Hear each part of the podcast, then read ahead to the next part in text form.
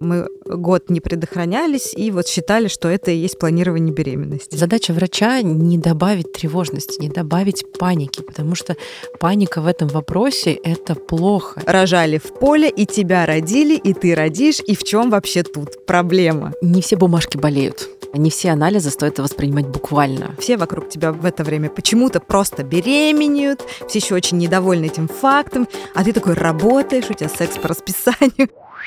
Всем привет, это Мел, медиа про образование и воспитание детей, и наш новый подкаст «9 месяцев», в котором мы разговариваем о беременности, о том, как меняется жизнь женщины в этот период. В ближайшие 9 месяцев мы поговорим обо всем, начиная от планирования и до подготовки к родам. Меня зовут Тоня Голубева, я ведущая этого подкаста, и да, я беременна. Это будет мой второй ребенок, и я точно знаю, что в этот раз все будет совсем иначе, хотя бы потому, что старшая у меня дочь, Даша, ей семь с половиной лет, а теперь я жду мальчика. Сейчас я нахожусь в полном шоке от того, что я беременна. Этот ребенок был незапланированным, и сейчас мы все осознаем происходящее и пытаемся как-то с ним э, соизмерять свою жизнь. Но в первый раз к беременности я действительно готовилась и провела определенную работу для того, чтобы Даша появилась. Так что сегодня будем говорить о планировании, о том, что это такое, и о том, как правильно его совершать. У меня в гостях редактор Мела Катя Красоткина, которая планирует беременность, которая сейчас находится в путешествии, поэтому заранее извиняемся, если у нас будут какие-то особенности по звуку. Катя, привет. Привет. И врач-акушер-гинеколог, детский гинеколог, автор книг о беременности и родительстве Екатерина Антонова. Екатерина, здравствуйте. Здравствуйте. Давайте начнем с самых азов. Вопрос может быть на грани фола, и тем не менее, нужно ли вообще планировать беременность, если, как нам говорили наши бабушки и мамы, издревле люди каким-то образом осуществляли этот процесс, рожали в поле, и тебя родили, и ты родишь, и в чем вообще тут проблема? На самом деле, действительно, вопрос непростой, и планировать беременность совершенно точно нужно. У врачей есть однозначный ответ на этот счет.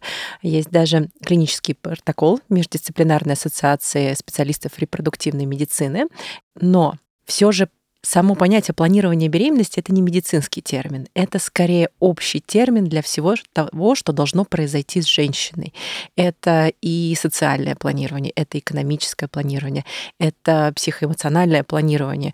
Да, нас рожали в поле и там, э, потом шли работать и так далее, но мы же говорим о том, что и выживаемость была другая, и продолжительность, и качество жизни было совершенно другое. Поэтому, отвечая на вопрос, планировать или нет, да, планировать для того, чтобы улучшить качество жизни. Очень здорово, что вы сразу об этом упомянули, потому что, ну, действительно совершенно очевидно, что планирование это не только про определенные медицинские манипуляции, которые как раз, может быть, кому-то и не нужны, да, по, состоянию здоровья, например. Безусловно. Но планирование это очень широкий спектр вопросов, связанных с психологией прежде всего. И тут э, хотелось бы спросить Катю, которая, как мы знаем, планирует свою беременность. Кать, как ты вообще решилась на это все и с чего начала? Я недавно вышла замуж. Мой муж э, очень хочет детей, и мы даже обсуждали это на четвертом свидании неожиданно. А я пока начала с того, что я прохожу обследование. Тестов на овуляцию я не делала. Я принимаю коки, оральные контрацептивы. И скорее я готовлюсь как-то морально, думаю, как будет устроена моя жизнь. Ну вот, кстати, ты упомянула тесты на овуляцию. Екатерина, насколько это вообще рабочая история? Нужны ли эти тесты? Или это опять какая-то профанация очередная? Скорее, второй вариант. это больше профанация, нежели чем реальная практика. Если у нас абсолютно здоровая пара, да, мы условно говорим, а, нет никаких проблем с наступлением беременности, а мы только это начали, поэтому нет никаких проблем, то тесты на овуляцию совершенно точно не нужны. Это добавит больше тревожности, волнительности в процесс. И к сожалению, они не имеют стопроцентной эффективности. Ну, то есть, что вот тест да, и значит, овуляция была. И это превращается в такой, так, так, так, подожди, мне нужно сделать тест, сейчас, а нет, не сегодня, значит, завтра мы будем, потому что вот сегодня не было овуляции. Ну, то есть достоверность у такого теста практически равна достоверности математического подсчета, когда ты в своем цикле типа выбираешь середину, грубо говоря, вот, наверное, вот это дата овуляции. Ну да, да. Причем середина это такая условная штука, потому что середина может быть абсолютно разной. И овуляция может быть как там на десятый день, так и на двадцатый день. Все зависит от индивидуальных особенностей менструального цикла и конкретной ситуации. Ну, то есть, допустим, совершаем длительный авиаперелет, какой-то случается джедлаг синдром, менструация затягивается, и овуляция случается не там, на 15-й день, как написано в книжках, а случается там, на 20-й день. И все. Кать, ты сказала, что ты начала готовиться психологически и экономически. Расскажи, пожалуйста, у тебя есть какой-то список to-do лист, что успеть сделать до того, как я забеременею? Да, он есть. Я рада, что тест на овуляцию, видимо, делать было и не нужно. Я, честно говоря, узнала о них вот когда готовилась к подкасту. Ну, все правильно сделала, а, не сделав. Я написала действительно вместе с мужем этот список, что мы хотим сделать. Могу привести несколько примеров. Да, конечно. Первое, что мы решили сделать вместе, это пойти к психологу. Мы это сделали. А, мы сменили жилье даже дважды. Еще мы планировали устроить совместную фотосессию и фотосессию отдельно меня с плоским животом. Мне это психологически очень важно, чтобы я могла принять мое новое тело. Мы активно занимаемся спортом оба. Вот недавно бегали. Ну и больше проводить время хотели вдвоем, планировать какие-то путешествия. Вот сейчас мы в путешествии ходить на массаж, э, проводить вечера как-то романтически. В общем, стараться быть ближе друг к другу. Вот такой план.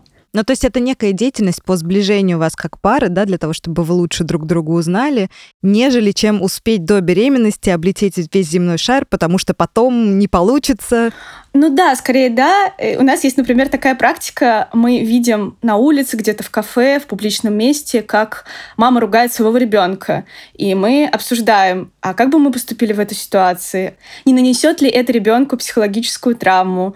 Мы обсуждаем какие-то тексты мела, которые выходят, смотрим видео Димы Зицера. В общем, ну понятно, что до конца, наверное, никогда не будешь готов, э, но это очень приятно просто делать. Ну, очень классно, на самом деле, для меня это все немножечко удивительно. Это не то, как э, происходило в моей жизни оба раза, очевидно. Сейчас уже тоже нет.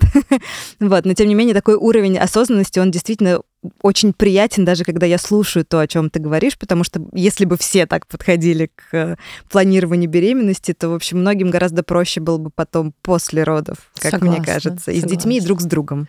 Да, мне, кстати, вот есть что сказать на эту тему, скорее уже с э, конечной точки, с э, послеродового периода. Многие пытаются на этапе планирования все сделать как будто на этом жизнь заканчивается. И материнство, там, беременность, все, там, можно ставить точку на своей жизни. А, я еще мама, у меня есть двое детей, старшему моему 14 лет, младший 8. И я хочу совершенно точно сказать, что на этом не заканчивается жизнь. На родах не заканчивается жизнь.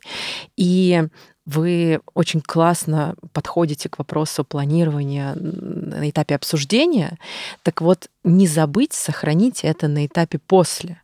Потому что в первую очередь нужно ориентироваться на себя, потом на родителей, то есть супруга своего, да, и уже только потом на ребенка. То есть не надо подстраивать свою жизнь под ребенка. Нужно, наоборот, интегрировать ребенка в свою жизнь. И тогда вы точно не нанесете никаких психологических травм, потому что, ну, в первую очередь, нужны счастливые родители. Очень непопулярная, наверное, в советское время мысль. А, ну, да, просто да, да, безусловно. Как сам факт. Но здорово, что сейчас все меняется все-таки. Екатерина, если мы говорим о медицинской подготовке к беременности, то о чем тут речь все-таки? Вот, э, допустим, Катя, да, решила, что хочет стать мамой в обозримом будущем в ближайшие два года. Каков план действий для Кати? Мы обычно устанавливаем срок один год. То есть если вы в течение года планируете наступление беременности, то в первую очередь мы приходим к гинекологу и сообщаем ему об этом. Неважно, на каком вы сейчас этапе находитесь. Вы принимаете там контрацепцию высокоэффективную, да, как Екатерина комбинированную контрацепцию или, допустим, это там, барьерная контрацепция, неважно. В течение года вот я задумываюсь о том, чтобы планировать беременность. Отлично. Гинеколог в первую очередь поговорит с вами и расспросит максимально подробно, потому что скорее 80% планирования беременности — это грамотный разговор с врачом, то есть выявление факторов риска, а где можно подстелить подушку и как правильно вас обследовать. Дальше есть достаточно стандартный список обследований, который может немного расширяться в зависимости от вот как раз этого разговора. И в список обследований его не, он не такой большой, потому что, кстати, для многих это страшно, что вот я сейчас пойду, и мне сейчас напишут там простыню, и я до конца жизни буду ходить с этой простыней и все сдавать. На самом деле нет, все достаточно просто. Это стандартный анализ крови ВИЧ-гепатит сифилис, это общий анализ крови, оценить состояние системы крови, это запасы железа обязательно. Нам нужно посмотреть ферритин на этапе планирования, чтобы не потерять волосы, не потерять ногти. Вот эта вот вся история. Обязательно обследование на гормоны функции щитовидной железы, э, тиреотропный гормон, э, глюкозу крови можно было бы посмотреть. Есть вакциноуправляемые инфекции, такие как ветрянка, корь, краснуха. И если мы в разговоре с женщиной поняли, что она ими переболела, нет необходимости смотреть какой-то анализ. Если же нет данных, мы не знаем о вакцинации или не знаем, болели точно или нет, то есть специальный анализ антитела иммуноглобулина G. Мы смотрим, соответственно, если у нас есть эти антитела, значит, ничего не надо делать, сделать и успокоиться. Если их нету, то стоит сделать вакцину и как минимум отсчитываем 28 дней от вакцинации, не планируем эти 28 дней беременность. Дальше у нас есть УЗИ органов малого таза, УЗИ молочных желез обязательно, чтобы знать, с чего мы стартуем, что мы не пропускаем. Флюорография обязательно. И э, непосредственно у гинеколога это мазок скрининг рака шейки матки, сто процентов обязательно, если он у вас был в недавнем будущем, э, прошлом точнее, то нет необходимости его как-то пересдавать. И мазок на четыре инфекции. Хламидия, гонорея, трихомонада, микоплазма генитальная. И стоп. Вот здесь стоп в анализах. Не надо больше. Нет необходимости расширять этот список, если все хорошо. Ну, то есть э, такие вот специфические анализы, которые обычно все-таки назначаются как насколько я понимаю, многим беременным, типа антитела к токсоплазме, цитомегаловирусу и так далее, это должно назначаться по показаниям по каким-то, да, когда есть подозрения на это. На этапе планирования мы точно этим не озадачиваемся, за исключением краснухи, то, что я уже сказала, что корь краснуха а, ветрянка вакциноуправляемая инфекция, а касаемо токсоплазмы, цитомегаловируса, герпес вируса, это уже не исследуется на этапе планирования беременности совершенно точно, и также это не исследуется на этапе беременности. То есть эти анализы ушли в прошлое первый триместр мы уже ничего не сдаем, уже не смотрим токсоплазму за ее неэффективностью. Э, нет токсоплазмоза в таком количестве, чтобы мы обследовали всех женщин. Мы на этапе беременности проговариваем то, что не стоит делать беременным, а на самом деле токсоплазмозом заразиться, ну, не так просто, потому что многие этого действительно боятся и говорят о том, что надо выкинуть свою кошку, надо ее изолировать куда-то и ни в коем случае не прикасаться, но достаточно соблюдать, ну, реально элементарные правила гигиены, не убирать лоток, возможно, это супругу отдать эту а, опцию. И даже если вы убираете лоток, просто мыть руки, все, этого достаточно. Кстати, это очень забавно. Я действительно вспомнила, что именно токсоплазма почему-то, ну вообще, мы знаем, что не надо ходить в интернет, но почему-то я туда сходила, и почему-то именно про токсоплазму прочитала много и очень сильно испугалась, и, по-моему, даже сама себе назначила этот анализ, скорее всего, себе и кошке, естественно, с которой uh-huh. я к тому моменту жила больше 10 лет, и, в общем-то, ничего не предвещала. Извела кошку абсолютно дома, на столе, мы э, приехал ветеринар, он ее как-то держал, она плакала, ну, в общем, это было ужасно, как в фильме Хичкока. Мы все-таки взяли у нее анализ крови, он был девственно чист. Я все равно сделала себе еще один, потому что, а вдруг от другой кошки? После чего мой анализ тоже был девственно чист, после чего все-таки я передала, да, обязанность убирать за кошкой мужу. А, ну, кстати, о чем не жалею, до сих пор так и происходит. Но в этот раз мне назначили действительно этот анализ, я его сдала, и у меня обнаружились антитела, которых не было в прошлый раз. То есть я каким-то образом за эти 8 лет переболела таки токсоплазмозом, судя по всему, не заметив этого, ну или как-то это, может быть, как обычное ОРВИ какое-то проявилось, да, и, в общем, ничего как бы страшного со мной не случилось, и, и наоборот, я в этот раз даже обрадовалась, и такая, ой, ну все, так, это вычеркнули, что там, какой следующий повод для беспокойства у нас? Кать, расскажи, пожалуйста, о своем опыте. Ты уже начала все равно, да, какие-то походы к врачам, ты уже сходила, совершила свой первый визит к гинекологу. ну как, не первый. Но в первую очередь, когда я решила, что планирую беременность в течение там, года-двух, я пошла к своей маме. Это был мой главный поход. И спросила, что делать. А вот у нас во дворе есть классная частная клиника, куда мы ходим наблюдаться, там, если что-то болит по гинекологии. Есть э, поликлиника районная. Э, что выбрать? Там дорого, там не факт, что хорошо. И мама мне дала совет идти в районную поликлинику и сделать все, что мне там дадут сделать бесплатно по ОМС. Но мама меня предупредила, что когда она сама ходила вот так вот обследоваться, моя мама, если что, трое детей, я старше, у нее большой опыт. Я не знаю, ей ли точно или кому-то еще, но кому-то из ее окружения говорил врач, гинеколог на вопрос, как подготовиться к беременности, он говорил, займитесь сексом как бы ни о каком планировании э, речи не шло, именно с врачебной точки зрения. И меня мама подготовила, там, если тебе так скажут, не расстраивайся, иди к другому врачу. Мне повезло. Мой первый поход к терапевту был э, в сентябре, кажется. Я пришла, сказала, что вот планирую беременность. В целом все по анализам было нормально, но у меня пониженное железо в крови. Я об этом знаю, я периодически пью железо, говорю врачу, окей, я знаю о такой проблеме, буду пить железо. А я сдала еще и на ферритин. Ферритин был в норме, но все еще, несмотря на то, что я уже на протяжении месяца пила препараты железа, депо не было. У меня было на тот момент 5 а нужно 30. Вот какая-то некая цифра, не знаю, что она значит. Меня волнует, конечно, что мне не назначили некоторые виды исследований, о которых говорила Екатерина, но, может быть, э, когда я приду в поликлинику в следующий раз, мне как раз это назначит. Хочу ответить на вопрос про 30. Есть эта мифическая цифра, да, ферритин 30, от 30 микрограмм на литр. Это та норма, которая нам нужна на этапе планирования беременности, беременности и послеродового периода. Потому что нормы ферритина лабораторные, которые указаны в бланке, они отличаются. Если мы говорим про дефицит железа, здесь хочется указать тоже один важный момент, который мы обязательно с женщиной обсуждаем, и опять это входит в тот же самый разговор с гинекологом, откуда такое низкое железо что вот где не так, мы не так питаемся, да, недостаточно белка в нашей жизни, недостаточно продуктов, содержащих железо, да, либо это, возможно, какая-то проблема где-то еще, у нас обильные менструации, или есть там язва желудка, или есть геморрой, который кровит, ну, то есть мы должны выявить то, что мы могли бы полечить, поэтому вот тоже вопрос, э, откуда, откуда такое низкое железо?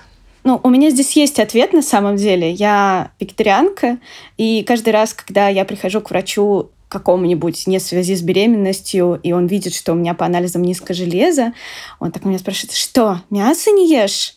Я такая, нет, ну я не очень люблю, но иногда я могу съесть. Вот, я все время оправдываюсь, и мне очень неловко из-за этого. В связи с этим вопрос, может быть, мне поменять свои пищевые привычки во время беременности – но э, по моему опыту, даже когда я мясо ела в какой-то момент, у меня тоже было низкое железо, такое ощущение, что оно просто не усваивается. А так всякие анализы на внутреннее кровотечение я делала. Вроде бы с этим проблем нет. Начнем с того, что сейчас мы отходим от э, патерналистических взаимоотношений с врачом и переходим на партнерские. Так вот, мне хочется сказать, как партнеру не надо менять свои пищевые привычки. Вот конкретно в этом вопросе. Если вам некомфортно, невкусно есть мясо, не надо в себя его пытаться запихнуть и как-то от этого страдать, от того, что если вы не едите мясо, вы обязательно вредите ребенку. Пожалуйста, мы абсолютно нормально на это смотрим, и современные гинекологи, которые знакомы с рекомендациями, абсолютно лояльно к этому относятся, не едите, окей, мы отнесем вас в группу риска по а, недостаточности железа и будем контролировать этот показатель более внимательно, более детально, и, может быть, а, выберем другую тактику в отношении препаратов а, и в отношении обследования, нежели чем для обычной женщины, которая имеет в рационе достаточное количество мяса, белка, рыбы и так далее. Вот, поэтому убираем шейминг, убираем чувство вины за то, что мы вредим своему будущему ребенку, и просто дополнительное обследование, препараты, ничего более. Мне вообще очень хочется еще добавить про чувство вины, ведь ну, многие из тех, кто нас, например, слушают, э, и либо собираются еще забеременеть, либо вот сейчас беременны, либо уже прошли какой-то опыт, они сравнивают это со своим опытом и думают, ну, а я вот, например, ну, случайно вот я забеременела, и вообще не знаю, какое у меня железо, потому что ну, как-то нет у нас привычки, да, ходить вот там, не знаю, сезонно на обследование к врачу, любому терапевту, или просто даже в лабораторию и проверять, как там мое железо. Хотя, впрочем, за последние несколько лет нам, нас, например, ну, мне кажется, довольно массово приучили к проверке уровня витамина D у которого просто хорошие пиарщики. У железа похуже с этим. Э, я к чему, что не стоит, наверное, так уж сильно переживать, если вы уже беременны, вдруг узнали, что ну, железо так себе, и ферритина-то вообще тоже не очень много. Это не константа, это проблемы, которые решаются, и, в общем-то, наверное, сложно назвать это прям уж такой огромной проблемой, да, это особенность. Конечно, конечно, ни о какой проблеме речи не идет, и никто не будет вас винить, тыкать пальцами, ставить клеймо, вот вы не планировали беременность, поэтому у вас сейчас все плохо. Ну, нет, Безусловно, нет, мы не говорим об этом. Э, мы все можем исправить, абсолютно все. Даже если вы не успели пройти эту подготовку, это тоже не страшно. Не надо себя вот винить на любом этапе, что я что-то сделала не так. Если вы э, забеременели, вы пришли, вы, не знаю, послушали подкаст, вы посмотрели интернет и что-то заподозрили, вы пришли, значит, вы уже сделали все правильно. Этого достаточно. Подготовка к беременности — это вообще работа двоих. Вот Катя уже начала об этом изначально говорить. Давайте обсудим с медицинской точки зрения, что нужно сделать партнеру первым делом. К партнеру мы, не знаю, к счастью или к сожалению, предъявляем чуть меньше требований, э, нежели чем к женщине. Поэтому у партнера мы отказываемся от всех вредных привычек, безусловно, и э, про женщину совершенно точно говорим так же. И, кстати, вот такой вопрос э, хочется поднять. Многие говорят, что а когда отказываться от алкоголя, когда перестать курить? Вот сейчас, если вы сейчас подумали о том, что планировать беременность, даже через год, через два, значит, сейчас бросить. Не надо бросать, вот забеременею, там, брошу. Или вот как только начнем, тогда брошу. Нет. Дальше это, опять же, посмотреть, а что не так со здоровьем. То есть есть ли повышенное давление, есть ли избыточная масса тела, есть ли низкая активность физическая. Кстати, вот Екатерина, не занялись совместно спортом, и это классно. Физическая активность — это полезно на этапе планирования обоим партнерам. Дальше, есть ли какие-то урологические проблемы? Возможно, был какой-то простатит, возможно, простатит есть. И в таком случае стоит посетить там, терапевта или уролога. Безусловно, стоит, конечно же, а, сдать э, ВИЧ-гепатит сифилис. И на инфекции тоже было бы. Кстати, на инфекции хочу отдельно остановиться. И сейчас, а, если нас э, вдруг слушают мужчины, то это прекрасно, потому что на инфекции мужчине достаточно сдать анализ мочи, а не вот этот вот страшный анализ, когда щеточкой ковыряются, и, опять же, все его боятся. А достаточно сдать анализ мочи на те же самые четыре инфекции, которые издает женщина хламидия, гонорея, трихомонада, микоплазма генитальная. И все, это не так страшно. А, и, соответственно, на этапе планирования беременности отказаться от прогревания репродуктивных органов. То есть это баня, сауна и подогрев сидения в автомобиле также не рекомендуется включать. Почему? А как это влияет? Екатерина? На активность сперматозоидов это влияет, поэтому не рекомендуем это на этапе планирования. А если мы говорим о специфических анализах, вот таких как э, активность сперматозоидов, это назначается уже по факту проблемы какой-то? Да. Да, либо э, решает уролог, если есть, допустим, хронический простатит какой-то, и эта проблема есть, и мужчина об этом знает, или, допустим, есть проблемы с эректильной дисфункцией, но он не решался дойти до врача, то это повод дойти до врача, определиться, необходимо ли сдавать, а в целом, если все хорошо со здоровьем, то только тогда, когда не получается, когда беременность не наступает, тогда в первую очередь мы смотрим на мужчину и сдаем спермограмму. И только потом уже начинаем поглядывать на женщину. Вы вот в самом начале сказали, что подготовка, планирование — это вопрос года. Значит ли это, что в целом год — это тот период, который мы как раз можем э, взять за точку отсчета в вопросе «не получается»? То есть если вот за год не получилось, то это уже можно назвать «не получается».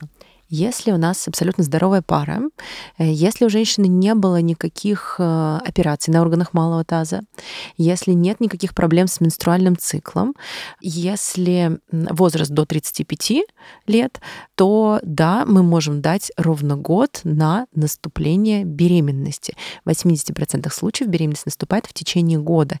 И в этом вопросе тоже хочется затронуть очень важную тему это страхи и переживания, потому что как только мы решили планировать беременность, все сделали, мы сдали все анализы и дальше стартуем, то мы ждем каждую менструацию и начинаем переживать по каждой менструации, что вот в этот месяц не получилось, ну как так, что не так, а вдруг у меня не получится, а вдруг вообще не получится, а вдруг у меня бесплодие, не дай бог, и такое слово, это страшно.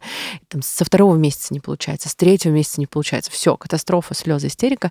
Нет, совершенно точно, год мы даем, на год забываем. И обычно, когда а, женщина приходит уже на второй визит по планированию беременности, мы обсуждаем все анализы и отпускаем ее, я говорю, говорю, что жду не раньше, чем через год, или с положительным тестом. То есть все, раньше, чем через год, не приходите.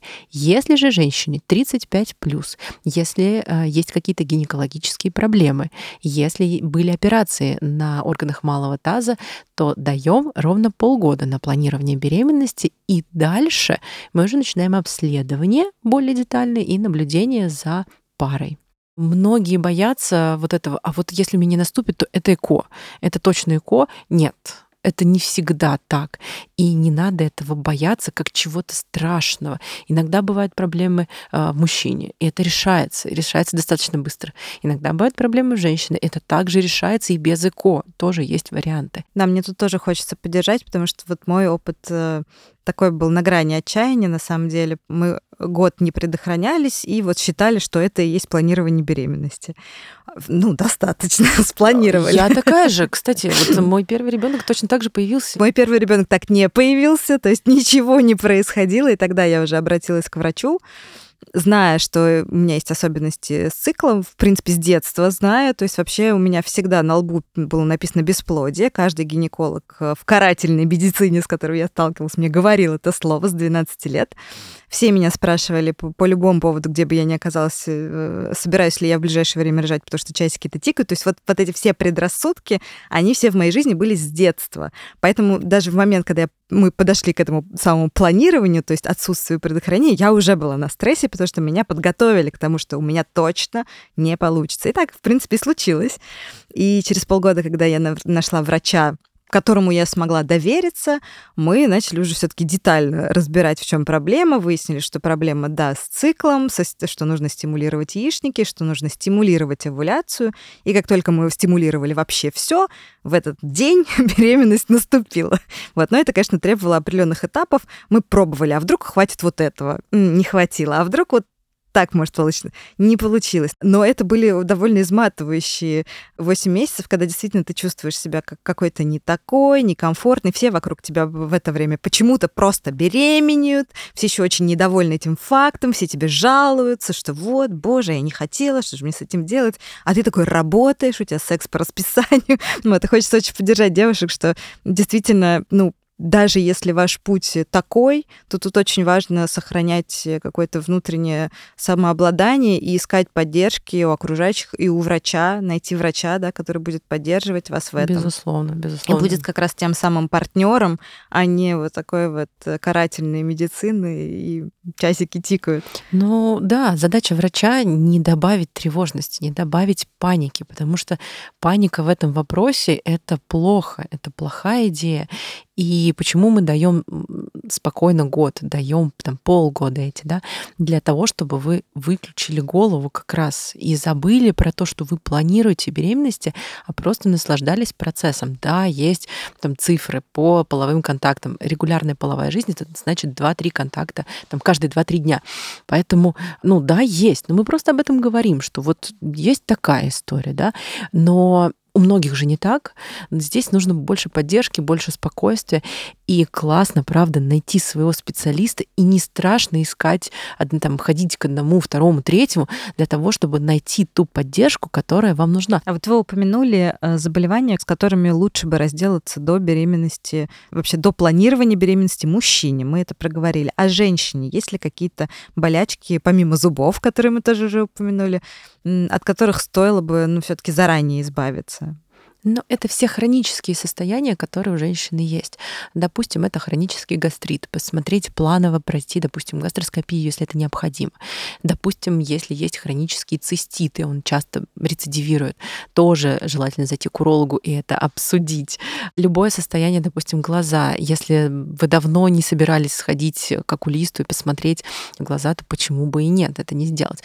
То есть скорее пройти, выявить у гинеколога, опять же, задача гинеколога не скорее не совсем ваша, выявить те проблемы, с которыми вы можете столкнуться, да, обострение того или иного состояния, и посоветовать вам того или иного специалиста, к которому вы нужно зайти. Э, да, и у меня есть вопрос. Да, у меня действительно есть э, одно из перечисленных заболеваний хроническое. У меня периодически случаются рецидивы, и я не очень понимаю, и вообще, что мне с этим делать, э, как понять, что все, больше эти рецидивы так часто не наступают, и я могу спокойно беременеть, э, или ну, раз это хроническое заболевание, наверное, этого никогда не случится, они всегда будут происходить.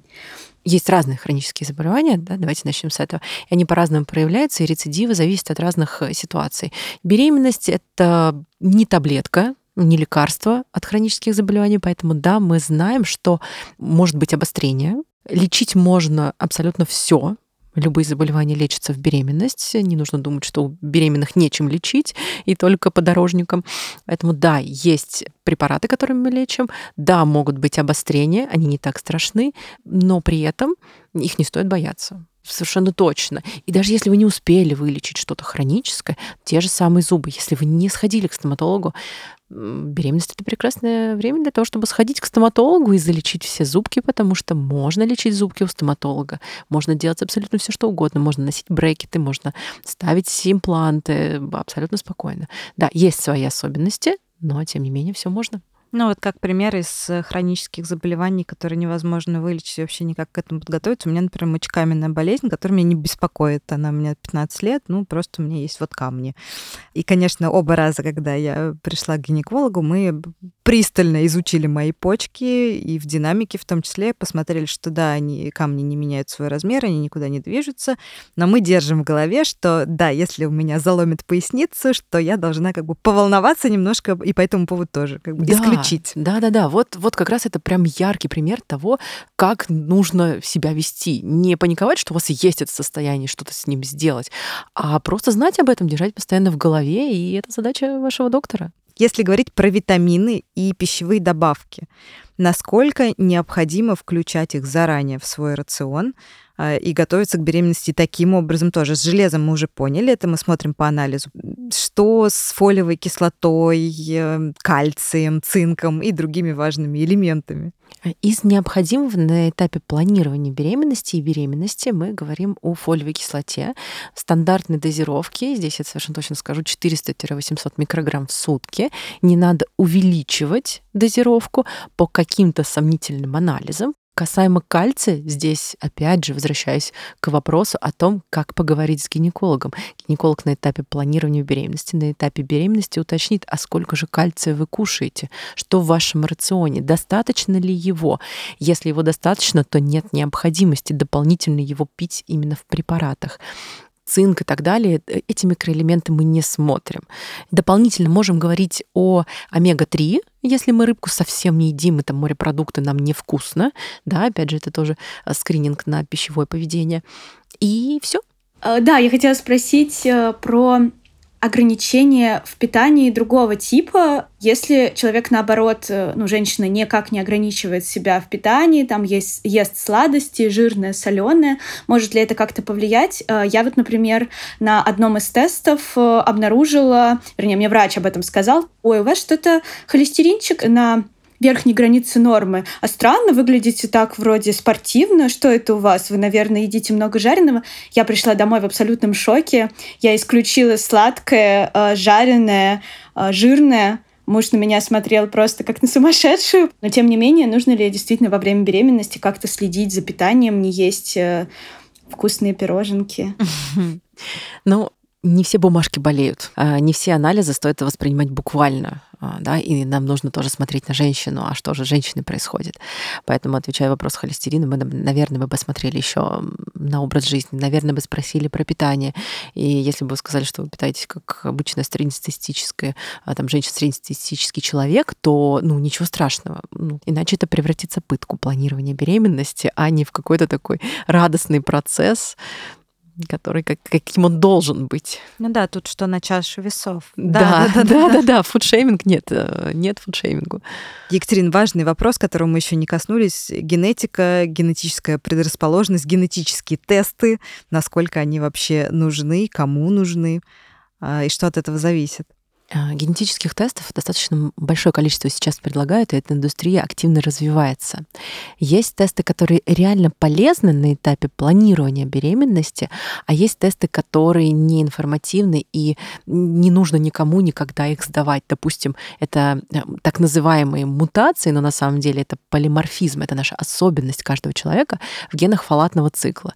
Не стоит это сдавать, забыть те э, генетические тесты, которые нужно пройти на этапе планирования, и можем предложить абсолютно любой женщине. Неважно, сколько ей лет, 20 или 30 или 40, можем всем женщинам предложить, так говорят международные рекомендации, российские рекомендации говорят другое, но тем не менее знайте о том, что эта опция есть. Гинеколог может предложить тестирование женщины, в первую очередь, на мутации в генах спинальной мышечной атрофии и муковисцидоза. Если же женщина хочет больше знать о себе и в целом в вопросе генетического тестирования подойти более осознанно и более масштабно, то скорее стоит дойти до генетика, обсудить ваши риски, ваши какие-то опасения, переживания и определить набор тестирования, который нужен для конкретной пары. И когда мы назначаем любой анализ, даже генетический, мы а, себе задаем вопрос, а чтобы что? Вот что мы хотим в нем увидеть? Мы хотим увидеть риски, что будет, если? Если у женщины выявится мутация, допустим, в гене спинальной мышечной атрофии, то дальше мы обследуем партнера. Если у него нет мутации, то риск низкий.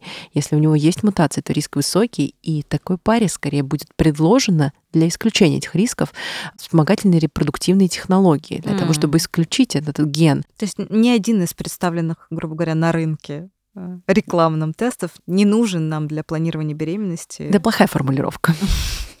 Это плохая формулировка, потому что рекламируют достаточно много тестов. Я знаю много лабораторий, которые предлагают какие-то панели для планирования беременности. Они классные, они необходимые, они нужные.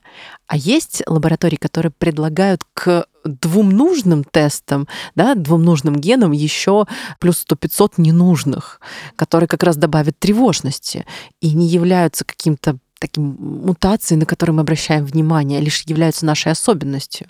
Поэтому скорее это стоит обсудить подробнее с, либо с гинекологом, либо с генетиком. Екатерина, спасибо большое за такой подробный, исчерпывающий ответ. Второй выпуск нашего подкаста «9 месяцев» подходит к своему логическому концу. Спасибо, что были с нами. Катя, Екатерина, спасибо большое, что уделили нам время сегодня.